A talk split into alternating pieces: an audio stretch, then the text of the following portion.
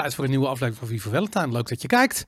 Gezelligheid, Robert. Super gezellig. We gaan het vandaag hebben over geld. Geld en energie en tijd. Ja, wat is geld? Het is een, ehm, het is een vraag waar we het eigenlijk heel vaak over hebben. Wij Ja. waren laatste gast bij Jorn Luca. En ehm, dan merk je ook dat dat soort onderwerpen, daar wordt steeds een beetje, het is als een soort zwart gat, weet je. Het trekt alles aan, alles gaat op een of andere manier over geld, maar niemand wil het er echt over hebben, omdat het wordt, ja, het is een beetje gestigmatiseerd als een banaal onderwerp. Ja. Terwijl het dat niet is, weet je. Want het is, geld is in feite het, het DNA van onze samenleving. Weet je, Mhm. economische activiteit is eh, eh, het, het menselijk handelen. Dat is hoe mensen met elkaar omgaan. En geld is daar een soort expressie van.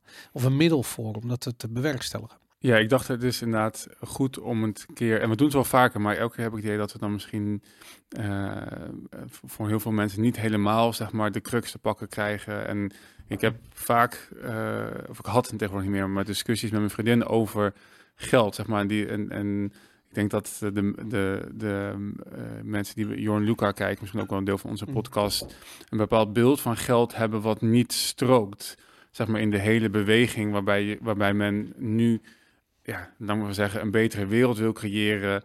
En anders we doen vaak ook teruggrijpen op ruilhandel bijvoorbeeld. Want geld is slecht en er komt alleen maar shit van. En dan moet ik altijd heel duidelijk uitleggen dat geld op zichzelf niet het probleem is. En, maar goed, Mm. er komt dus elke keer een discussie daarover, omdat men de nadelen van ons huidige geldsysteem en monetaire systeem zien, wat wij natuurlijk ook onderschrijven, maar daarmee ook meteen het concept geld eigenlijk direct ook in de prullenbak doen. En zoals ik zeg, terug naar ruilhandel willen, ja. wat gewoon niet logisch, handig, fijn is. Ik dacht van, volgens mij moeten we een, een aflevering, ja, terug naar de basis en een podcast opnemen, aflevering opnemen over wat geld nou eigenlijk is en, en, en, en wat het waar ervoor staat. Ehm, nou, en vandaar, nou, hier, Ja. zitten, hier zitten we. Nou, inderdaad. Ik vind een mooi voorbeeld altijd dat, dat gezegde, wat, of die quote die iedereen verkeerd quote. En dat is namelijk, money is the root of all evil. Ja. En de dus quote hoort te zijn, the love of money is the root of all evil. Mhm. En eh, dat zijn twee wezenlijke dingen. Het is namelijk geld, wat je al zegt. Geld is niet, geld is niks. Ehm, maar laten we he- even helemaal teruggaan naar de basis. Ehm, ik heb altijd zo'n zo'n verhaal, zo'n voorbeeld wat ik geef als we moeten uitleggen eh, wat geld is. Maar misschien moeten we eerst even uitleggen dat als mensen met elkaar handelen, ehm, nog voordat er geld was, dat de enige vorm van handel die je hebt de ruilhandel is. Mhm. En dat je ehm, op een gegeven moment, als jij iets produceert, jij produceert schoenen en ik heb een kippenboerderij en jij wil een kip van mij kopen of een, weet ik veel, een grote doos eieren en ik heb wel een paar schoenen nodig, dat dat een logische eh, ruil is. Ehm, en de, de, ehm, de omschrijving daarvoor in het Engels, ik weet eigenlijk niet hoeveel van die termen in het Nederlands heten, maar de omschrijving die je dan hebt, is de toevalligheid, de coincidence of ones. Dus de toevalligheid van dat we allebei tegelijkertijd Mhm. op hetzelfde moment iets van elkaar willen hebben. Maar misschien heel even voordat we inderdaad hier verder gaan, want zo is geld ooit begonnen. Geld is natuurlijk begon inderdaad als ruilhandel. Tenminste, we hadden vroeger al ruilhandel, directe ruilhandel. Dus jij, jij produceert kippen, ik schoenen. Ja. Eh, ehm, jij hebt schoenen nodig, ik kippen. Dus we ruilen, we ruilen dat uit. Ja. En, wat jij zegt inderdaad, da- daar ontstaan... eh, en dat is eigenlijk, ehm, eh, zeg maar, dan het vervolg op wat we daarvoor deden. Namelijk dat we alles zelf deden.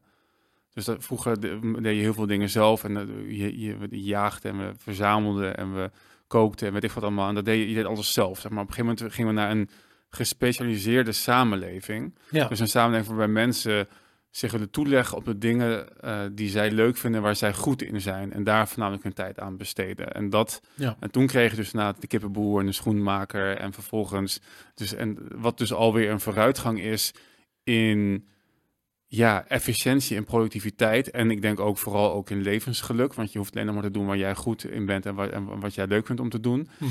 Maar van daaruit kwam inderdaad eh ruilhandel en dat bracht een aantal problemen met zich mee. En dan kom je inderdaad bij de, wat je zegt, inderdaad de coincidence of wants. Wat dus, eh, ehm, eh, wat is, hoe zeg je dit in het Nederlands, zeg maar, Ja. de toevalligheid van dingen willen. Ja. Zeg maar, ja, dat is misschien een beetje een eh, vertaling. Ja. En dat betekent, Nou ja, dat, dat, wat, wat dat betekent is dat het feit dat jij niet altijd um, um, kippen nodig hebt als ik een nieuw paar schoenen nodig heb, of omgekeerd, dat heeft gevolgen voor de manier waarop je je ruilhandel toepast.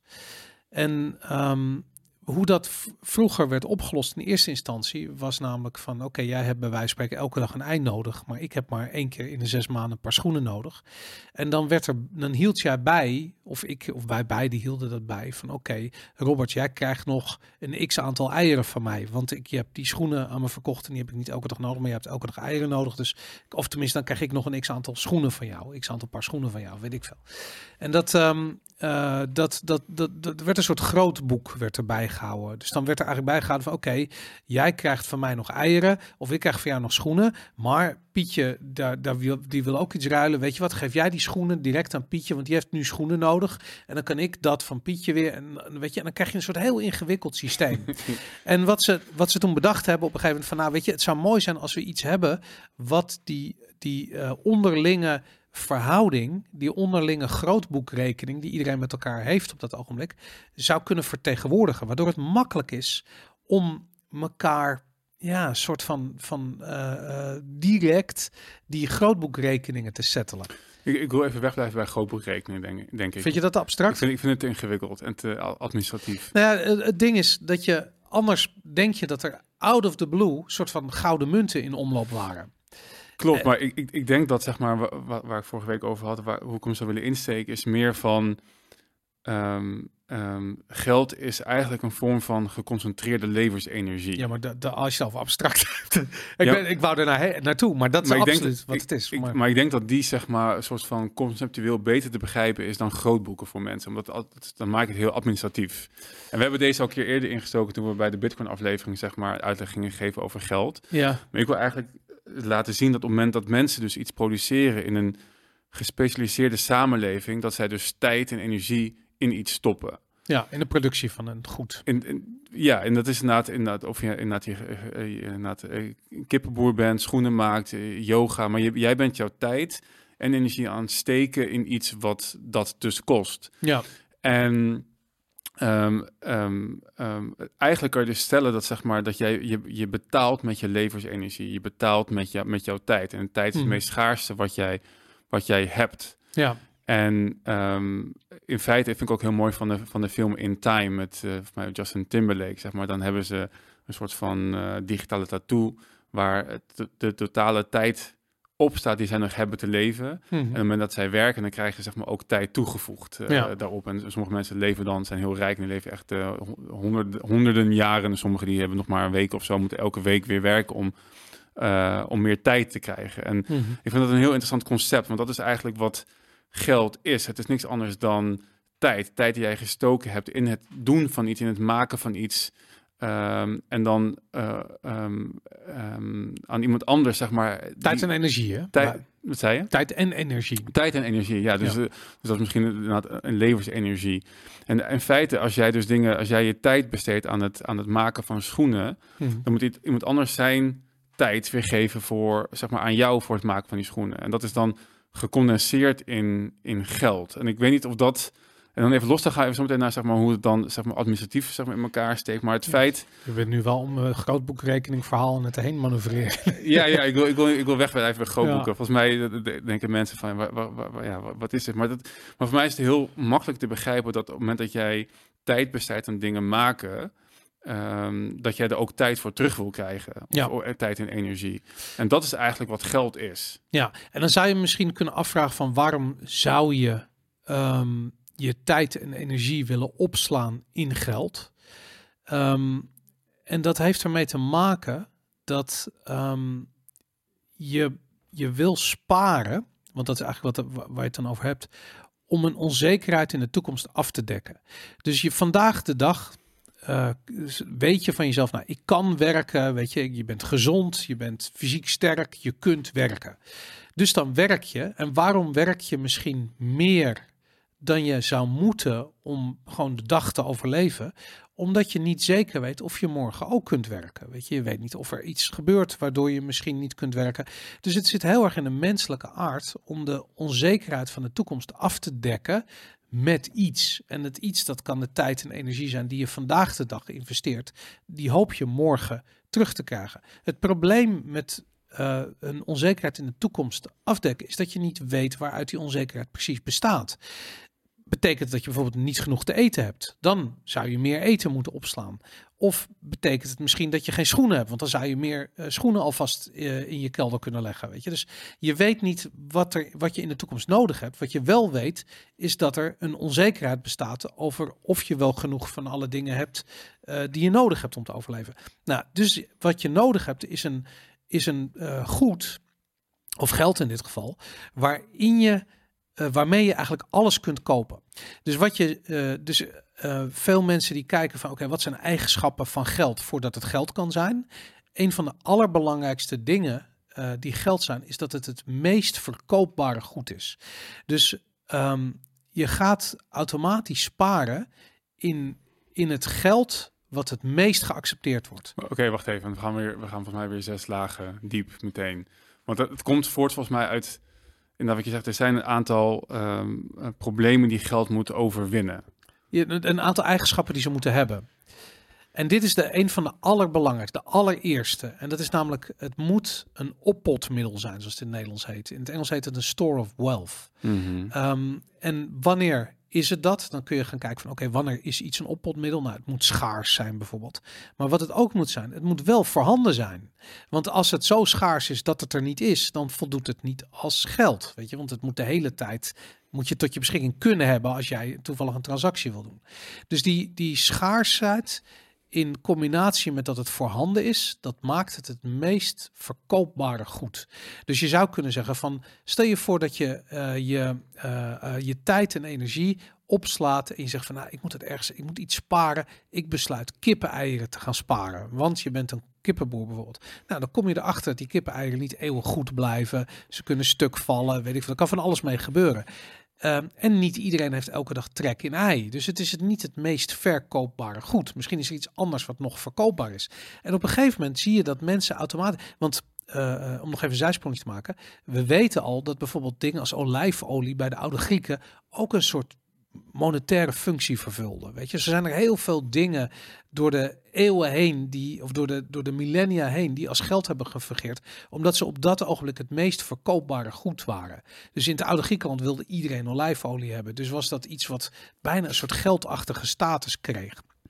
Dus die, dat de verkoopbaarheid van iets, dat is een concept, dat moet je begrijpen. Dus als jij je tijd en energie wil opslaan in, in, in, een, in een fysiek een fysieke asset, dan moet dat een asset zijn die je ten alle tijden zo makkelijk mogelijk kunt omzetten naar wat voor soort goed je er ook voor terug wil kopen.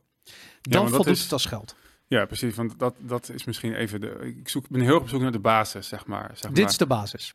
Ja, ja dat precies. The most saleable good, dat is de basis. Nee, de, basis is dus dat je je tijd en energie steekt in het produceren van, van whatever. Mm -hmm. En uh, dat jij dat, dat, dat, ja, je kan dat goed uh, wat jij maakt niet altijd direct rijden voor hetgeen wat je nodig hebt. En je hebt dingen in de toekomst nodig. Ja. Dus het zou fijn zijn als jij je tijd en energie kan opslaan op een bepaalde manier. En dat is inderdaad de basis van geld. En ik wil daarbij stilstaan ook omdat ik, wat ik zei, van ik merk dat de conceptie van geld dat het slecht is, dat, dat klopt niet, omdat mensen het idee van geld niet kennen. Mm -hmm. Ik bedoel, nu is natuurlijk het geld dat we nu kennen en de manipulatie in de markt is slecht en daar, en daar lijden we allemaal onder, dat zien we allemaal. Maar dat wil niet zeggen dat als je dat het heel menselijk is om iets te produceren waar de wereld en jezelf beter van wordt. En dat jij dat niet altijd kan ruilen tegen uh, datgene wat jij direct nodig hebt. Sterker nog, mensen, wij zouden hier vandaag de dag niet zijn als onze voorouderen niet wisten wat sparen was. Nee, precies. En sparen uh, in geld uh, is één ding, maar bijvoorbeeld gewoon weten dat in de winter dat je een voorraad moet hebben van graan en van weet ik wat voor levensmiddelen, omdat je anders de zomer of de lente niet haalt. Mm -hmm. Dat was common knowledge. Ja. En dat is wat sparen is. Dus dat je, dat, uh, dat je een gigantische schuur neerzet vol met graan, dat kan. Maar wat je ook kunt doen, is dat je je te veel geproduceerde graan verkoopt voor iets waarvan je weet dat je ten alle tijde kunt omzetten in graan op het moment dat je het nodig hebt. Ja, want sparen is niet alleen maar, ehm, zeg maar, wat ik, ik wilde eigenlijk zeggen van eh, geld heb je ook nodig als je niet spaart. Want je, het is een ruilmiddel. Het is een, het is een, een tussen, hoe zeg dat, een tussenvoegsel. Het is een, een, een linking pin tussen wat jij produceert en wat anders produ- produceert in een, eh, in een, in een overzichtelijk ehm, vorm. Zeg maar. Iedereen ruilt zijn productie tegen datzelfde ding. En dat maakt het zeg maar makkelijk en, en overzichtelijk. Ja, maar dan ben je eigenlijk al de fase van het ontstaan er al een beetje voorbij. Omdat dat oppotmiddel, dat Mhm. wordt het natuurlijk pas op het moment dat iedereen het accepteert. Mhm. Dus ik kan me voorstellen dat je helemaal eh, toen, het, toen geld, de functie van geld net ontdekt werd, dat je dus allerlei rare situaties kreeg waarbij de ene zoiets had van laten we deze mooie schelpjes die ik gevonden heb als geld gaan eh, gebruiken. En de ander zei van ah, ik heb hier een glimmend steentje gevonden, ik noem het goud, laten we dat gaan gebruiken. En zo is dat natuurlijk, de vrije markt heeft uiteindelijk gekozen voor iets. Mhm. En heel vaak ook de verkeerde dingen gekozen. Ehm, heel beroemd verhaal natuurlijk de kraaltjes in Afrika die gebruikt werden als geld. Eh, en toen de Europeanen bleken een techniek te hebben om dat heel makkelijk na te maken, toen zag je dat hun geld eh, niet werkte en kapot gemaakt werd. En daarmee werd heel Afrika ingelijfd ongeveer. Eh, doordat het geld niet, niet Mhm. veilig genoeg was. Dus uiteindelijk zie je door de, door de millennia heen, zie je dat goud eigenlijk een beetje kon bovendrijven. De, of tenminste het edelmetaal goud en, en ook misschien zilver in iets mindere mate. Als zijnde de beste vorm van geld. Mhm, Ja. Ik, ik blijf het moeilijk vinden om niet meteen zes lagen diep te gaan. Ja, maar ik denk ook dat het, dat is het lastige van het onderwerp. Het heeft heel erg veel, ehm, eh, heel erg veel dimensies. Ja, ja, precies. Maar laten we proberen om het systematisch eventjes uit te pellen. Want, we zijn, want alles wat je zegt is natuurlijk is, is, is waar. Alleen er zitten denk ik een, zitten zoveel aannames achter dingen die je zegt... dat ik een soort van het bij het begin het wil pakken. Want eh, als je kijkt in het boek De Bitcoin Standard... hebben ze het over inderdaad een, een aantal problemen die opdoen... op het moment dat jij dus jouw levensenergie en tijd... ehm, Hmm. wil, zeg maar, wil besteden aan iets anders... Eh, je moet dat in een, in een vorm doen dat het inderdaad eh, eh, dat het, dat het ehm, dat als jij niet die schoenen voor die, voor die kippen wil hebben, dat je dat dan ook voor elkaar kan krijgen. Ja, En dat wat jij net, en, en, ja goed, er zit inderdaad zoveel aan vast, maar als je die, die basis, dat basisconcept zeg maar, on, eh, hoe zeg dat, ontrafelt, dan eh, loop je tegen drie dingen aan. En namelijk is dat datgene wat jij, waar jij dan gebruik van wil maken, dat moet in verschillende schalen, ehm, eh, hoe zeg je dat, Be- beschikbaar zijn. Dus als ik eh, schoenen maak, Mhm. ja, dan moet ik wel heel veel schoenen maken, zeg maar, eh, of leveren aan een, aan een huizenbouwer. Ja. Zeg maar, een huis heeft een veel grotere schaal, is veel duurder, kost veel meer, kost veel meer levensenergie Mhm. en tijd dan de schoenen die ik maak. Dus ja. dan moet ik, weet ik veel, eh duizend, tienduizend paar schoenen maken om dat huis te kunnen kopen. Dus je moet dat probleem kunnen overbruggen. Nou, als, jij, als ik 10.000, als ik mijn levensenergie kan steken in die schoenen en die schoenen eh, verkoop ik voor inderdaad, je noemde net goud, dan kan ik dat oppotten om uiteindelijk zeg maar dat schaalprobleem te overbruggen en het huis uiteindelijk te verkopen. Veel makkelijker dan, dan dat ik 10.000 schoenen aan die ene persoon zou moeten geven. Dus dat is Ja. een van de dingen volgens mij die opgelost moeten worden. En wat jij vaak ja, dat is de coincidence of once. Dat is namelijk, niemand wil 10.000 paar schoenen hebben. Maar, Nee. je- maar mensen willen wel een huis hebben. Nee, precies. Maar ik vind het mooi in het, in het boek eh, de Bitcoin eh, Standard wordt het zeg maar, eh, wordt het, zeg maar ontrafeld in eh, afgepeld in drie problemen. Namelijk het schaalvoordeel. Dat, dat waar we het heel vaak over hebben is zeg maar het, het tijdsprobleem. Ja. Dus ehm, eh, je wil inderdaad, je wil nu iets hebben of je wil inderdaad iets over uh, Nou, je moet die, jaar die- hebben. inderdaad, dat, die, die, dus dat is dat transportability. Dus waar, waar, waar jij op doelt zijn die vijf eigenschappen. De scalability, transportability, salability. Nog eentje die ik even vergeten Nee, nee. In het begin van het boek heeft het over drie problemen. Die, en, en dan vervolgens gaat hij inderdaad zeggen hoe je die problemen kan oplossen door die vijf eigenschappen aan geld te geven. Oh, oké, oké. Maar die drie problemen zijn dus inderdaad het problemen. En ik probeer een beetje uit de term weg te blijven dat, dat niet-bitcoiners en eh monetaire ingeleiden er ook zeg maar nog kaas van kunnen, kunnen maken. Ehm, chocolade kunnen maken, kaas eten, weet ik veel. Niet op mijn uitspraak letten, dingen. Mijn vriendin die bespreekt, bespreekt me het ook altijd op aan. Maar dus dan heb je dus dat, dat schaalvoordeel, dus die, dat, het huis tegen die schoenen. Je hebt het tijdsprobleem, je wil iets nu hebben of in de toekomst. Ja. Ehm, en je hebt een locatieprobleem, zeg maar. Ik wil eh, kaas uit eh, Frankrijk of zo, ik veel. En ik hou niet van Nederlandse kaas. Ja, of je wil het meenemen naar Frankrijk. Want je- je wil daar ook graag kaas eten of zoiets. Ja, hoe, en hoe werkt die dan? Nou ja, dat je die schoenen eh, allemaal mee moet nemen naar, naar Frankrijk om daar kaas uh, te Ja, ruilen tegen precies. kaas. Dat Ja. is lastig. Dat, het, het moet het liefst iets zijn wat een beetje draagbaar is. Ja, precies. Ja. Dus, dat, dus dan heb je, heb je, hebt het, het schaalprobleem, het tijdsprobleem en het afstandsprobleem. Zeg maar. Ja. En dat is wat, wat, wat je na, dus als jij naar huizen maakt eh, of schoenen maakt en je moet dat mee gaan slepen of je moet dat bewaren heel lang, dat, is, dat brengt risico met zich mee. En daarom is er in de loop van de tijd, tijdens de zeg maar, ontwikkeling van de mensheid, hebben ze iets tussen die producten gezet om te kunnen uitruilen. Een, een, een. En dat is dus geld geworden. Ja. En jij gaf aan, ja, in, het- in de geschiedenis is dat vaak goud geweest, omdat goud bepaalde, nou, die vijf eigenschappen heeft waar we het eerder over hadden. Ja. Maar ik wil nog eens even teruggrijpen op het, op het punt dat uiteindelijk dat goud dus niks anders is dan, het, dan die levensenergie in tijd die mensen ergens instoppen en dus nodig is in een samenleving waarbij je niet alles zelf kan maken en van andere mensen ook iets nodig hebt en over, het, en over verloop van tijd dingen nodig hebt eh, Mhm. en, en die wil af, afdekken tegen risico's. En ik denk dat dat concept bij veel mensen niet duidelijk is. Ja, ik, ik, eh, ik denk dat ze. Ik denk dat veel mensen geld nemen als een vanzelfsprekendheid. Een soort van het is er, tada, weet je. En ze zien niet de marktdynamiek die tot stand is gekomen, bestaande uit die factoren of die problemen die opgelost moeten worden, die jij net noemt, waardoor het geld wordt. Dus een van de belangrijkste eh, ehm, eigenschappen, laat ik zo zeggen, ge- geld mo- eh, moet een aantal eigenschappen hebben. Ehm, het moet een eh oppotmiddel zijn, dus je moet er waarde in kunnen opslaan, anders kan het niet als geld fungeren. Ehm, Ja, het- zodat je het tijdsprobleem dus oplost. Eh, ja, maar ook, eh, eh, nou ja, goed, anders, anders is het waardeloos. Dus het moet in de eerste plaats moet het iets zijn wat je zou willen verzamelen. Het moet, het moet een soort hebben ding hebben. Als mensen het niet, als mensen zoiets hebben van ja, dat goud dat glimt mooi, maar ik hoef het niet. Ja, dan gaat het nooit geld worden. Dus het moet in de eerste plaats iets zijn, zo van het moet bijzonder zijn. Weet je, je wil daar je waarde in opslaan. Dus het moet zijn waarde over tijd kunnen vasthouden. Anders heeft het, het zijn Dus- functie als geld niet. Maar het zijn twee verschillende dingen nu. Ja, ik, ik snap het. Omdat ik, dat is het probleem, omdat we eigenlijk, we willen allebei twee kanten op en dat, dat maakt dit item lastig. Maar eh, kijk, die, voor, voor mij die, om te beginnen, het, het- geld moet een eh, opslag van waarde zijn. Als het dat niet is, kun je, niet, kun je de waarde niet over tijd meenemen. Het moet een rekeneenheid zijn. Dus als jij zegt van het, eh, jouw schoenen kosten 5 euro, dan weet ik exact wat dat is. Of vijf goudstukken, whatever. Weet ik van. Dan weet ik precies wat dat waard is. Dus dat je niet iedere keer opnieuw moeilijk moet gaan eh, doen van hoeveel, hoeveel goud is een schoen dan waard. Weet je, dat soort dingen. Dat is op een gegeven moment is dat duidelijk geworden in een, in een economie. En dan weten we gewoon van, hey, dit is het meest verkoopbare goed. Want we weten, het is een waardeopslag. Het is een eh, rekeneenheid. Eh, even kijken. En het moet nog een medium of exchange zijn. Dus een, een, een wettig betaalmiddel. Dus het moet door iedereen geaccepteerd worden als een, een, een betaalmiddel. En die drie eigenschappen heb je nodig voor geld. En als het geld dat niet heeft, dan is het geen geld. Dan gaat het niet functioneren als geld, dan werkt het niet. En een heel goed voorbeeld nu is doordat eh, eh, als je ziet dat een overheid bijvoorbeeld meer geld bijcreëert, dan zie je dat het zijn, zijn waardeopslagfunctionaliteit verliest.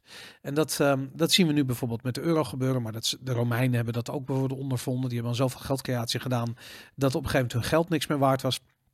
En dan zie je dat ehm, eh, dan verliest dat, dat, dat die munt die ze op dat ogenblik hebben, die verliest gewoon zijn geld eigenschappen. En dat zie je nu met de euro ook gebeuren. Dus eh, andersom werkt het ook zo. Iets kan pas geld worden als het een waardeopslag heeft. Dus als iedereen het accepteert. En ik stel me dan voor dat je een of een soort oertijd dat ze met schelpjes en huiden van beesten en wat andere dingen die lang bewaard dat ze een beetje aan het ruilen waren. En op een gegeven moment is er één ding is dominant geworden. Dat was dat bleef beter eh, eh, zijn waarde vasthouden over tijd. Het was gewoon een beter ruilmiddel. Het had betere eigenschappen. En dan zie je van zo'n goed wordt dan geld. En pas veel later worden het munten of weet ik veel wat dat soort dingen kunnen allemaal nog gecreëerd worden, maar dat is allemaal later.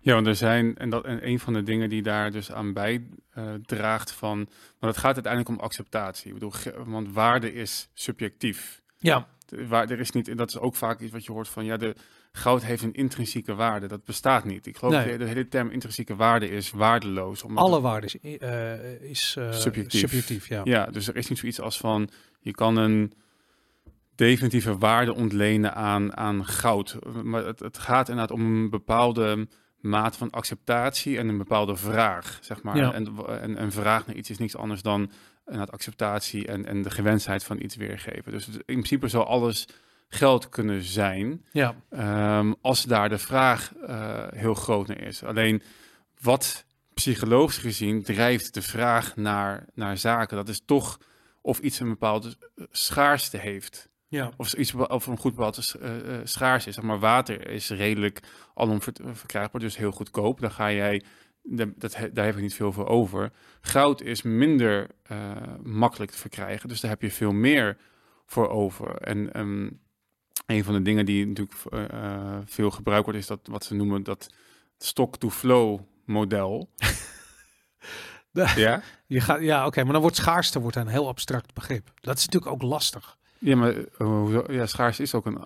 Nou, kijk, schaarste is belangrijk voor, om, om, om een bepaald goed zijn geldfunctie te geven. Maar schaarste ziet er steeds anders uit. Weet je, dus ik bedoel, uh, uh, water kan, weet ik veel, ik zeg maar wat, in een natte herfst kan dat uh, er in overvloed zijn, terwijl het in de zomer uh, zeer schaars is. Ik Ja. zeg maar wat. Mhm. Weet je, dus dingen kunnen ook fluctueren qua schaarste. Mm -hmm. En het probleem is met geld kun je dat niet, kun je dat niet hebben. Geld kan er niet opeens heel veel zijn en dan niet zijn, bij wijze van spreken. Het, Nee. moet, het moet altijd voorhanden zijn als het nodig is. En als het dat Mhm. niet is, dan gaat iets anders de functie van geld overnemen. Ja. Maar wat was dan, want dat, ik weet niet hoe relateert zich dat tot talk to flow, want in principe- in principe is dat, is dat precies wat het is. En, da en daarom is, en dat wat is wel een mooi voorbeeld, daarom heeft water in de woestijn meer waarde voor jou dan water hier in Nederland. En omdat, Ja. omdat waarde nou subjectief is. Eh, ehm, en, en, je, en, dat, en je, dat relateert aan schaarste. En dat is het idee van stock to flow, is dat een goed moet inderdaad wel in bepaalde mate aanwezig zijn en uh, geaccepteerd zijn. Er moet een bepaalde vraag naar zijn. Maar er moet niet zoveel van bijkomen ineens dat het, dat het dus inderdaad niet meer schaars is en dus waardeloos wordt. En dat is Hmm. natuurlijk wat we nu zien met het, het bijdrukken van euro's en dollars. Dat er, het is in principe geaccepteerd, maar er komt zoveel bij dat het uh, zijn waarde verliest, want het is gewoon niet meer zo schaars. Ja, het grappige is ook dat op een gegeven moment je ziet dat ik vind dit een heel. Laten we een zijsprongetje maken. Ik vind het heel. De rol van goud vind ik heel interessant. Mm -hmm. Dus op een gegeven moment heeft de mens gekozen. Weet je, de, ik bedoel, de, de, de merendeel van alle markten zijn het met elkaar eens geworden van goud. Dat werkt goed als geld. Het is schaars. Het, het kan zijn waarde vasthouden. We, je kunt het enigszins transporteren. Goed, soms heb je een leger nodig of een vloot of weet ik veel wat om dat te doen. Maar goed, het kan. Weet je, dus uh, dat werkte.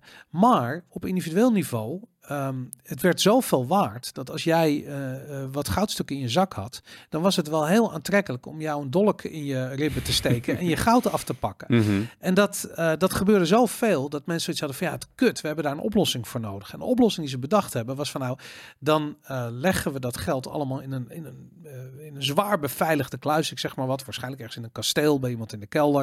En dan kregen ze een briefje mee en op dat briefje stond, um, jij hebt uh, tien gouden stukken in de kluis gelegd hier. Um, en dit briefje is uh, altijd goed om die tien gouden stukken op te gaan halen. Weet je, de, deze verklaring. En die verklaring die werd toen gebruikt als alternatief voor direct met die goudstukken betalen. En dat, uh, dat brengt wel gelijk met zich mee dat je die.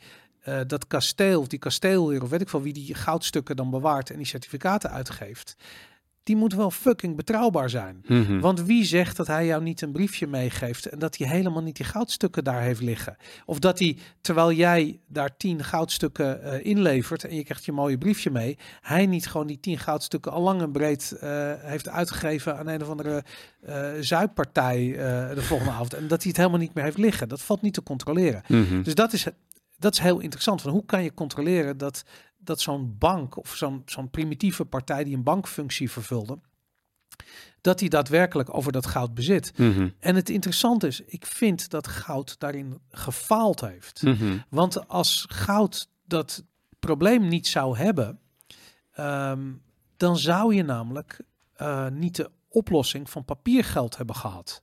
En dat papiergeld is niks anders dan een abstractie van de hoeveelheid goud die er bestaat. Mm. Net zoals dat Mhm. die, de waarde van het goud een abstractie is voor alle tijd en energie die iedereen in een economie inbrengt, als het ware. Want dat is de productie. En de productie geeft waarde aan dat, aan het geld, dus aan het goud op dat ogenblik. Mhm. En doordat dat op een gegeven moment van elkaar een beetje van elkaar losgezongen is. En mensen gewoon zo ervan uitgingen dat als jij, weet ik veel, een papiergeldbriefje had, dat je daarmee naar de centrale bank kon gaan en dat je dan het equivalent in goud kon krijgen of zilver. Ik zeg je, ik heb dat nog geleerd als kind, dat dat zo werkte. En dat, dat is helemaal in mijn leven helemaal nooit voorgekomen. Dat is in 1971 is dat al lang en breed Mhm. afgeschaft. Dus dat, Ik, vind het interessant, want dat is precies de, dat hebben we ook wel vaak benoemd, de, de animatie Money as Debt, zeg maar. Ehm, een, een illustratie van maakt, van die kasteelheer, Ja. die dus inderdaad eh, een, een, een centrale opslagplek is geworden voor, voor goud. En iedereen brengt daar zijn goud naartoe en hij geeft dan inderdaad papiertjes uit eh, die, die hij zelf heeft getekend van, nou goed, hier ligt, ligt hier zoveel goud. En men beseft in één keer van, hé, hey, ik kan in plaats van mijn goud ophalen en dat geven, kan ik ook gewoon een papiertje geven als mensen, eh, als ik dat goud aan die mensen wil geven. En iedereen Ja. begreep op een gegeven moment van dat dat, dat, dat, dat dat papiertje stond voor een waarde die die kasteelheer had, had liggen. En in die, die animatie zie je dan op een gegeven moment hoe een, eigenlijk een ouderwetse bankrun ontstaat. Namelijk, die kasteelheer merkt dat, dat hij continu briefjes uitgeeft, maar dat goud daar blijft liggen. Mhm. En hij denkt van, nou, misschien kan ik gewoon zelf die briefjes gaan maken en dan dingen daarvan gaan kopen. En die kasteel gaat dat doen. En Ja. hij, krijgt een mooiere mantel en hij krijgt een mooiere kroon en zo. En op een gegeven moment ga, zien, ziet men dat ook van, hé, hey, die gast is echt, echt moeilijk rijk aan het worden. We gaan, want het kan niet goed gaan. Hij zit ons goud uit te geven. We gaan met z'n allen met hooivorken en, en fakkels naar, naar, naar zijn kasteel toe en zeggen van, dude, waar, waar is ons, eh, ons, on- ons geld, ons goud? En hij zegt, ja, dat ligt gewoon hier. Hij doet die kluis open inderdaad. En het goud ligt er ook gewoon. Dus ja, oké, dan zijn ze weer gerustgesteld. Mhm. Niet beseffende dat hij dus meer briefjes heeft uitgegeven dan de goud in zijn Ja. kasteel eh, ligt. Ja. En dat is natuurlijk, dat, is, dat wordt een beetje soort van gezien als het begin van het moderne bankensysteem, waarbij, waarbij er veel meer briefjes in omloop zijn dan er goud in de, in de kluizen ligt. eh, en, en, en wat, wat we nu dus fractioneel eh bankier, reservebankieren noemen. Ja, Ah, het interessante probleem wat optreedt op het moment dat geld kapot gemaakt wordt. Want en het interessante is dat dat Willem Middelkoop is de eerste die dat ooit tegen me zei. eh, dat dat systeem van bankieren, dat idee dat je dus ergens goud in een kluis hebt liggen en je bent papierbriefjes aan het uitgeven, eh, dat is al 385 keer geprobeerd en al alle 385 keer is dat mislukt. Ja, En eh, we staan nu aan de vooravond van dat ook ons huidige fiat. En het is heel interessant, hè, want in de hele wereld, wat hebben we 172 landen of zoiets, iedereen heeft dezelfde fiat standaard. Weet je, ik bedoel, tuurlijk zijn het andere munten, maar het is allemaal hetzelfde. Allemaal fiat. Het is allemaal fiat. Het Ja. is allemaal uit het niets gecreëerd papiergeld. Er is geen onderliggende waarde. En op een gegeven moment, als mensen er niet meer in geloven dat het ook daadwerkelijk tijd en energie vertegenwoordigt, ja. poef, is het weg. Dan is het de droom is uit elkaar gespat. Mhm. En dat, ehm, eh, dat, dat is wat er nu aan het gebeuren is. Dus dat geld, dat is stuk. En dat is iets, dat, is, eh, dat, gaat, dat heeft zulke grote eh, sociaal-economische gevolgen. En dat ehm, het interessante is dat je bijna alles wat er nu misgaat. Weet je, als je kijkt, we hebben, we hebben het in de, in de eh, uitzending vorige week, of misschien was het in de extra, hebben we het gehad over hoe de straten van Los Angeles en, en San Francisco eruit zien. Met al die, eh, weet je, eh crackverslaafde, daklozen, die, die als een soort zombies in tentenkampen leven. Al die dingen hebben te maken met hoe dat geld kapot aan het gaan is. En dan denk je van, ja, maar hoe kan dit? Het is toch gewoon iemand die gaat op straat wonen en die gaat zijn... ehm, weet ik veel, die gaat eh eh, kijk gebruiken. Dat heeft dat met geld te maken. Nou, het heeft met geld te maken omdat als je eh, geld bijmaakt, dan wordt dat geld automatisch minder waard. Dus al het geld wat in omloop is, en dat is even een gedachtesprookje, maar al het geld wat in omloop is, is een abstractie van alle tijd en energie die er in de economie zit. Dus alle productiecapaciteit, dat is tijd en energie, die in een maatschappij zit, die komt tot uitdrukking in hoeveelheid geld die er is. Dus als er voor 100 miljard aan ehm, eh, eh, activiteit in zit, en dan nemen we dat geld nog even als rekeneenheid, 100 miljard dan, eh, als, als productiviteit in de economie zit, dan is al het geld wat in omloop is, tezamen heeft dat een koopkracht van 100 miljard. Ongeacht welk, welk nummer er op de briefje staat. En dat is zo moeilijk voor mensen om te begrijpen, dat de koopkracht van een biljet niet hetzelfde is als de waarde die op het biljet gedrukt staat. En een heel simpel voorbeeld hoe je dat ziet, is dat we hebben afgelopen jaar 10% inflatie gehad, volgens mij officieel 14%, toch 10% in ieder geval. Ehm, dat betekent dat die, dat eurobiljet op 1 januari, dat die euromunt die je in je zak hebt op 1 januari uh, 2022 een koopkracht had van exact 1 euro. Datzelfde muntje heeft uh, een jaar later, op 1 januari 2023, nog maar een koopkracht omgerekend van 90 cent. Maar er staat wel gewoon 1 euro op dat muntje gedrukt. Mhm. Dus dat, die, dat de koopkrachtwaarde van een bepaalde hoeveelheid geld niet hetzelfde is als het bedrag wat er op, opgedrukt staat, of het getal wat er opgedrukt staat, dat is voor mensen ontzettend moeilijk om te begrijpen. Want Mhm. die denken van ja, ik spaar, ik heb gewoon 100, eh, 100 euro op mijn bankrekening staan. Dat is gewoon 100 euro toch? Wat is er aan de hand? Maar vervolgens zien ze dat de boodschappen twee keer zo duur worden. En dan zegt eh, op het NOS-journaal, ja, dat komt door Poetin, want de energieprijzen gaan omhoog. Nee, dat is dus het hele probleem. Het, er wordt naar alles en iedereen gewezen, maar waarom is die koopkracht niet gelijk aan het getal wat er op dat briefje staat gedrukt? Omdat er meer briefjes in omloop zijn. Dat is de enige reden. Milton Friedman zei dat monetaire inflatie is primair enkel en alleen de oorzaak van geldcreatie. Mhm. Het is primair een monetair probleem, dat zei hij. Dus niet Poetin, niet eh, hoge brandstofprijzen, niet schaarste. Nee, gewoon een kwestie van meer geld.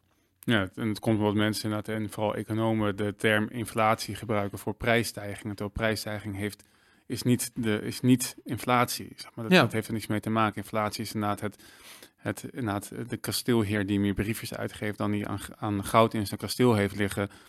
Waardoor het dus minder schaars wordt en het dus minder, eh, minder, minder waard wordt. Maar ik vind het interessant ook wat je zei eh, over de discussie van wat is dan zeg maar goed geld? Wat zouden we dan in een, in een gezonde samenleving, maatschappij kunnen gebruiken als een middel om onze levensenergie en tijd in, in op te potten, ehm, zodat we dat in dat wat voor manier dan ook kunnen uitgeven, nu, later of waar dan ook, eh, ook ter wereld. En jij zegt eigenlijk, goud heeft eigenlijk gefaald in het zijn van het geld, omdat je ziet, daarom is, daarom is fiat geld ontstaan. Ja, daarom zijn die Mhm. briefjes ontstaan, omdat jij dat zware goud niet wilde meenemen. ehm, want ook al, het, het is inderdaad, je, je moet best wel wat staven denk ik ook hebben, wil je een huis kopen. Dus er is een abstractie, een laag opgebouwd, wat dus inderdaad papier en, en later ook eigenlijk een digitaal geld, zeg maar, of ja, eh, eh, Ja. ge- geworden is. En daarmee vind ik het interessant, want Bart Brands die redeneert andersom. Die zegt altijd van, van Gold Republic, die zegt van ja, goud is al eh, zoveel tijd gebruikt als geld, waardoor het zeg maar de beste kaart in handen heeft om, ehm, om de geldstandaard te worden van... van Dat vind ik dus bizar. Dat vind ik echt bizar. ja, nee, daarom, Ja. ja. ja daar- daarom begin ik er nu over inderdaad. Ja. Want je, als, je, als je kijkt inderdaad, is dat, is dat inderdaad altijd... Is er al heel snel fiat geld bijgekomen omdat goud het Omdat niet deed. Ja, omdat goud een probleem heeft. Ja. Tra- namelijk tr- transport. Transport van goud eh, over een fysieke locatie is Ja. gewoon lastig. Het is duur. Opslag is duur. Dus gaan mensen iets anders gebruiken. Dus is er één eigenschap van goud die het niet heel erg geschikt maakt als geld. Mhm. En dat is namelijk dat als je grote hoeveelheden ervan hebt, dat je ook flink moet investeren in de beveiliging daarvan. Mhm. Dus dat is lastig. Dan Mhm. zijn een paar briefjes, weet je, of en vooral omdat je op een briefje papier elk getal kunt drukken wat je maar wil. Dus als de overheid daarop drukt dat één briefje 100 eh, triljard eh, Zimbabwaanse dollars waard is, nou, dat klinkt alsof het heel veel goud eh, vertegenwoordigt. Wat het niet, wat het natuurlijk niet doet, maar Mhm. dan zie je al van ja, dan, kun je, dan, dan hoef je nog steeds maar één briefje bij je te hebben. En dat maakt het dus makkelijk om het te transporteren over tijd. Dat is wat makkelijker, dat ene briefje, dan dat je een gigantische eh, kluis vol met goud van het ene land naar het andere moet meenemen. Omdat je daar toevallig een, zakendeal wil doen of, een, Mhm. of een huisje wil kopen of wat dan ook. Ja. En de- is, ik vind het grappig ook bij, ehm, zowel bij Blackbox trouwens ook, toen ik daar de laatste keer was, toen zag je, ehm, werd er een poll gehouden van wat zie jij als, waar kijk je naar, wat heb jij als geld, zeg maar. En natuurlijk Hm. de euro was eh heer en meester, want iedereen heeft dan, iedereen heeft dat nodig. Eh, crypto wordt genoemd, goud en zilver, andere geldinitiatieven als de Florijn en zo werd, werd ook genoemd. Maar toen vond ik interessant dat de vraag was toen, ehm, de tweede vraag was, waar heb je het meeste interesse in nog om naar te kijken? Toen zag je dus dat, dat, zeg maar, dat dingen als de Florijn, zeg maar, dat, dat daar een hele hoge interesse in was. Wat, Vers, de, de, de shitcoin, die Nederlandse de Nederlands, ja, crap dus, shitcoin ja, die je hebt? ja dus, dus er is dus Dat niet is gewoon een piramidespel hoor. Ik, bedoel, ik, ik ben me nooit zo eh, uitgesproken over eh, shitcoins. Ik Nee? ze niet op mijn naam. Nee, ik, ze, ik ben Oh, wel bij naam bedoel je, Ik niet bij naam noemen. Ja, Maar, maar dat, dit is een goed voorbeeld van een shitcoin. ja en, dat, en maar ik vind het interessant, dus, en daarom ook dus, is het zo belangrijk, omdat mensen dus niet doorhebben wat geld geld maakt. En die vinden het een sympathiek idee. Mhm. En die denken van, dit is interessant en ik kan bij een aantal mensen kan ik dat uitgeven. Ik heb ook vrienden die daar nou, dan enthousiast over zijn, maar die snappen gewoon niet de char- characteristics, de karakteristieken, karakteristieken van geld. Ik kan niet meer, eh, niet Eigenschappen. meer de, eigenschappen van geld, dankjewel, dat was makkelijker geweest.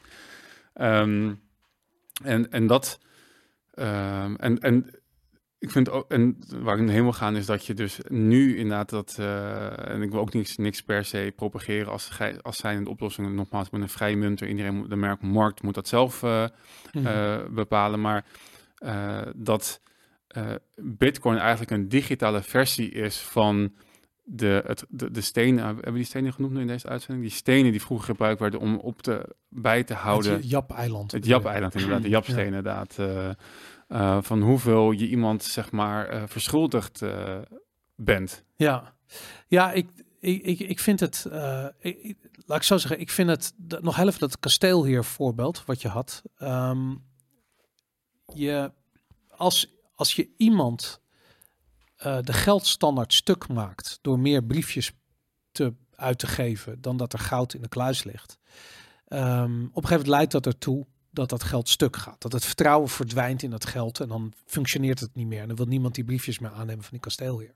Dan is het heel erg aantrekkelijk om te denken van, we hebben een nieuwe kasteelheer nodig. En, eh, want die, die heeft plechtig beloofd dat hij niet meer briefjes zal uitgeven dan eh, dat er goud in de kluis ligt. En het probleem is, nog nooit in de geschiedenis is het voorgekomen dat de kasteelheer niet eh, in de verleiding is getrapt om meer briefjes uit te geven. En of die kasteelheer nou, weet ik veel, in, in de middeleeuwen ergens eh, op een burcht in Zeeland zit, of dat hij vandaag de dag eh, eh, een, een, een, cryptocurrency uitgeeft die hij de Florijn noemt. Het blijft een kasteelheer. Eén iemand die de baas is over de uitgifte van het geld. En dan kun je zeggen van nee, maar het zijn er twee of het zijn er drie. Als je één partij hebt die de mogelijkheid heeft om geld te creëren, want dat is wat het is, dan zal die dat doen. De incentives zijn namelijk altijd om dat gewoon een keer te doen. De overheid doet het. De overheid deed het. De Romeinen deden het. Iedereen doet het en iedereen komt op dezelfde, tot dezelfde conclusie uiteindelijk. Dat als je dit doet, als je er eenmaal mee begint, dan kun je er niet mee ophouden. En als je niet mee kunt ophouden, dan maak je het geld kapot. En dan verdwijnt die stand. Dus de oplossing van dit probleem, van die kasteelheer, is niet een andere kasteelheer. Nee, de oplossing is geen kasteelheer. Mhm. En dat was het mooie aan goud op zich. Dat er is niet een kasteelheer die dat hoeft te bewaren. Omdat je dat papiergeld niet hebt. Dus je kunt gewoon die munten eh, gebruiken. Dat was, de, dat was het mooie aan de goudstandaard. Dat je had gewoon die munten. En die werden niet uitgegeven door één specifieke partij. Die werden uitgegeven door heel veel eh, specifieke partijen. Dat is waar je vrijmunterij verhaal vandaan komt. Terecht, want iedereen mocht gouden munten slaan. Weet je, sterker nog, je mocht ook munten van iets anders slaan. Maar je mocht niet zeggen dat je een gele munt had en je zeggen en het goud noemen terwijl het geen goud was. Dus de, je had heel veel verschillende eh, fabrikanten van gouden munten. Maar het waren allemaal gouden munten. En dat goud werd gedolven. Dat was weer, dat kostte tijd en dat kostte energie. Dus hey, dat is mooi, weet je, dat tijd en energie wordt opgeslagen in een middel wat of in een, in, in, in, in een goed wat ook door tijd en energie eh, tot stand is gekomen. Dus die schaarste aspecten komen ook tot uiting, zowel in het werk eh, als in het geld wat je gebruikt. En dat goud in dit geval. En het probleem is van ja, ehm, eh, dat, dat probleem wat goud volgens had, dat kwam pas later. En toen kreeg je dus die, die, die kasteelheer die zei van oké, vertrouw mij maar, ik ga briefjes uitgeven, dan kun je dat gebruiken. Nou, die, die man bleek corrupt te zijn. Dan komen er nog, komt er een andere kasteelheer, nog eentje, en nog eentje, en nog eentje. En iedereen is corrupt. En dit is het grote probleem waar we nu zijn aangekomen, anno 2023. Eh, de zoveelste kasteelheer, deze keer zitten ze in, eh, in Frankfurt eh, bij de ECB. Mhm. Die zijn nu onze euro stuk aan het maken, omdat ze meer briefjes aan het uitgeven zijn, omdat er onderliggende waarde is. En er is geen goud goudstandaard meer. Dus je kunt zeggen, van, hoe meet je nou onderliggende waarde? Nou, de onderliggende waarde is de totale economische activiteit in de eurozone. Als die gelijk blijft, maar er komt meer geld bij, dan wordt het geld dus minder waard. Dat is hoe ehm, geldontwaarding plaatsvindt. Dus we hebben niet meer goud als onderliggende waarde. Nee, we hebben uh, uh, tijd en energie als onderliggende waarde. En sick genoeg vandaag de dag is dat tot uiting gekomen in schuld. En dat komt omdat we een krediet gebaseerd, op krediet gebaseerd systeem uh, hebben gekregen. En dat is tot stand gekomen omdat iedereen zich op een gegeven moment schuldig maakte aan dat creëren van die extra briefjes. Dus toen, dat moment waarop jij zei dat die boeren met, met hun fakkels naar die kasteelheer gingen en zeiden van we willen weten of je wel goud uh, in de kluis hebt. Hij liet dat goud zien, dat lag daar, dat is leuk en aardig. Maar hij zei van weet je wat, hij deed de deur open, er lag geen goud meer, alles was weg. En net op het moment dat ze hem van plan waren om op te hangen, toen zei hij weet je wat, ik heb een idee. Ik geef jullie allemaal een miljoen euro of honderdduizend euro, weet ik wat, aan, aan die briefjes. En dan kunnen jullie allemaal kun je kopen wat je wil. En die mensen hadden zoiets van, oh, maar wacht even, dat is best wel interessant, weet je. Dat, ik bedoel, ja, die man is een oplichter, maar ja, god, dan krijg ik wel veel geld, dan kan ik wel iets doen. En dat is hoe wij aan ons krediet-based systeem zijn geworden. Op een gegeven moment waren te veel mensen doordrongen van het feit dat er geen goud was. Of dat er geen economische uh, activiteit ten grondslag lag dan al het geld wat in omloop was. En om die mensen af te kopen hebben ze gezegd van nou weet je wat, dan kom je gewoon naar de bank toe en dan krijg je gewoon een hypotheek van me. Dan krijg je gewoon een lening, weet je. Wil je een huis kopen? Kan gewoon. Kom maar langs. en dat is hoe iedereen is meegegaan in die corruptie. En dat is ook hoe, uh, dat is heel interessant, hoe dichter je bij die, uh, bij die, bij die kasteel hier zit, hoe makkelijker het voor jou is om aanspraak te maken op dat gecreëerde geld, op dat krediet eigenlijk wat die kasteelheer aan het uitgeven is, des te meer ben je geneigd om in dat systeem vertrouwen te hebben. Dat is ook waarom mensen in Amsterdam, dat is de, heel abstract, maar dat is waarom mensen in Amsterdam pro-EU zullen stemmen en de boeren uh, allemaal anti-EU zijn. Want die boeren die zijn zelf aan het produceren. En die mm -hmm. mensen in Amsterdam produceren helemaal niets. Mm -hmm. Dus die hebben de geldprinter nodig om, uh, uh, om, ja, om welvaart te ervaren. Terwijl die boeren weten van nee, ik moet gewoon hard werken. Mm -hmm. Dus dat zijn twee, die botsen heel hard met elkaar. Dat zie je nu ook gebeuren. Die twee mentaliteiten, die botsen hard met elkaar. Ja, maar dat BBB daar niet in meegaat met een pro-EU-agenda. Uh, nou ja, maar dat is, dat is ook hoe corruptie uh, zijn intrede doet. Ja. Je, inclusief de BBB. Zoals, en ze doen het met alle beste bedoelingen. Maar uiteindelijk is het een pro-EU-partij. Dus een pro-Fiat-standaard partij. Mm -hmm. Dus een anti-productiepartij. En dat zijn ze allemaal. Ja, en dat is, dat is dus het, het trieste eraan, want wat je net schetste over het, het geld wat dus ontwaart, zeg maar de 1 euro die op je bank staat. En je denkt, ik heb nog steeds nog 1 euro, maar eigenlijk kan je maar 90 uh, cent daarvan nog uitgeven. Mm. Is dat je dus je levensenergie weglekt. En misschien wel een mooie afsluitende reactie van een, uh, van een YouTube-kijker. Uh, ja. Die had een, had, want we hebben het vorige of twee weken geleden ook al een keer gehad over levensenergie. En Bernadette Diet, die zegt... Ja, geld is levensenergie. De levensenergie wordt uit de gemeenschap gezogen. Dat raakt wat mij betreft de absolute kern van het probleem. Het is zoals psychopaten kunnen, het, het is zoals psychopaten kunnen parasiteren op de zielenenergie van hun prooi. Het doet mij denken aan het beeld van dementors uit Harry Potter. Ze zuigen de ziel uit je en laten je als een lege huls achter. Niet levend, maar ook niet dood. Weer een topanalyse, man. Jullie inzichten beuren me altijd weer op. Nou, dat is absoluut waar. Ja, dat geld, tijd en energie vertegenwoordigt. En dat, weet je, en ik, ik, ik, ik ben ook niet per se geïnteresseerd om nou bitcoin te verkopen als een oplossing voor, voor alle problemen. Integendeel. Mm -hmm. uh, maar het is mooi dat dat een systeem is wat uh, eigenlijk bestaat uit tijd en energie. Elke 10 minuten wordt er een nieuw blok gemined en het kost een bepaalde hoeveelheid energie om dat blok ook daadwerkelijk te minen. En daarmee ontstaat op dat ogenblik een klein beetje nieuwe bitcoin. En dat is hoe bitcoin eigenlijk het levenslicht heeft. Er is geen bitcoin uit het niks gecreëerd. Het heeft allemaal tijd en energie gekost. En mm. dat, um, um, dat is, ik denk dat dat een hele eerlijke manier is uh, om naar geld te kijken. Omdat het, weet je, die term levensenergie als zijnde tijd en energie. Dat vind, dat vind ik schitterend. Dat is, dat is echt, dat is, dat is precies de, de kern inderdaad. Dus als je dan, als je zegt van we hebben een geldsysteem wat gebaseerd is op levensenergie, dat, uh, dat gaat voorbij aan de de nieuwe kroon die de kasteelheer wil hebben. Allemaal niet-zeggende shit. En die niet-zeggende shit vandaag de dag, dat is gewoon, weet ik veel, wapenleveranties aan Oekraïne. Weet je, ik bedoel, shit die direct de gehaktmolen ingaat daar. Want het, het komt echt niet meer terug. Het is gewoon weggegooid geld. En dat is, we zijn nu op een, in een, op een punt aangekomen dat er zoveel nieuwe briefjes moeten worden uitgegeven. Dat er zoveel geld gecreëerd moet worden. Anders blijft het systeem niet bestaan. Want omdat we een krediet-based systeem hebben betekent ook dat dat geld wat allemaal geleend is, moet worden terugbetaald met rente. Nou, als al het geld wat is uitgeleend, en geld kan alleen maar als schuld op de wereld komen. Hè? Ik bedoel, om heel precies te zijn, volgens mij 99% van het geld, het cashgeld, dus geld wat echt fysiek erom doet, dat is wat anders. Dat is een ander verhaal. Dat wordt door, um, door de Nederlandse bank, bij wijze spreken, in Nederland in omloop gebracht. Maar de rest, alle digitale geld, dat zijn allemaal schulden.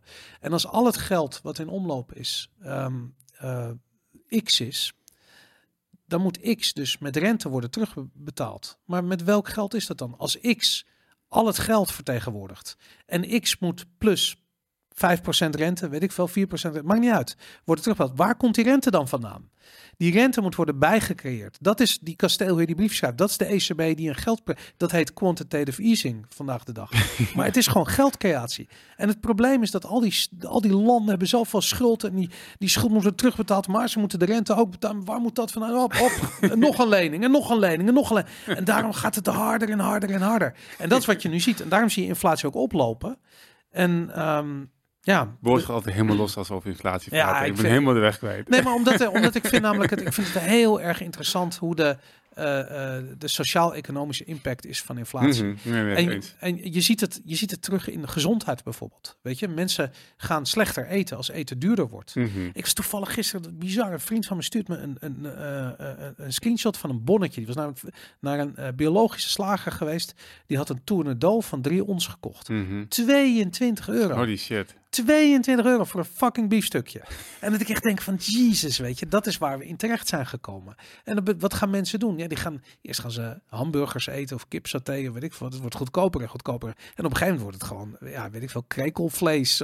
Geperste krekels. Dat ga je krijgen. Dat is waarom ze nu bezig zijn met, uh, met, met, met al die insectenvreterij. Omdat het vlees zo meteen onbetaalbaar is. Ik heb wel het idee dat er een soort van vertraging in zit. En dat... Um ik, ik, zag volgens mij kaas bij de Albert Heijn of zo voorbij komen. Dat ik dacht van dit is de prijs ook voor biologische kaas die je bij een biowinkel haalt. Ik heb het idee dat daar een soort van vertraging in zat. Ja, dat is ook zo. Misschien dat het nu wel uh, maar aan, aan toenemen is. Maar ik, heb het echt, ik zie echt de prijzen van normaal eten, en, mm. zeg maar, richting de prijzen van biologisch eten gaan. En biologisch, dat blijft, bleef nog enigszins gelijk. Ja, daar zit veel meer marge in. Dat is heel interessant. Er zit heel mhm. veel marge op biologisch uh, voedsel. En daarom zijn die niet hun prijzen gaan verhogen. Maar dat gebeurt op een gegeven moment wel. Dat is denk ik nu ook al wel gebeurd. Ja. Uh, nee, ik ken iemand die heeft een biologische supermarkt. En die, die, die zegt dat ook. Ze hadden heel, weet je, toen iedereen, toen uh, al die supermarkten hun prijzen gingen verhogen, had hij zoiets van, nou maar, er zit nog steeds heel veel marge, weet je. kan best wel een klein beetje inleveren. Mm. Ja, en dat wordt een probleem als je op een gegeven moment de prijzen moet verhogen. Dan moet je ze ook in één keer 10% voor.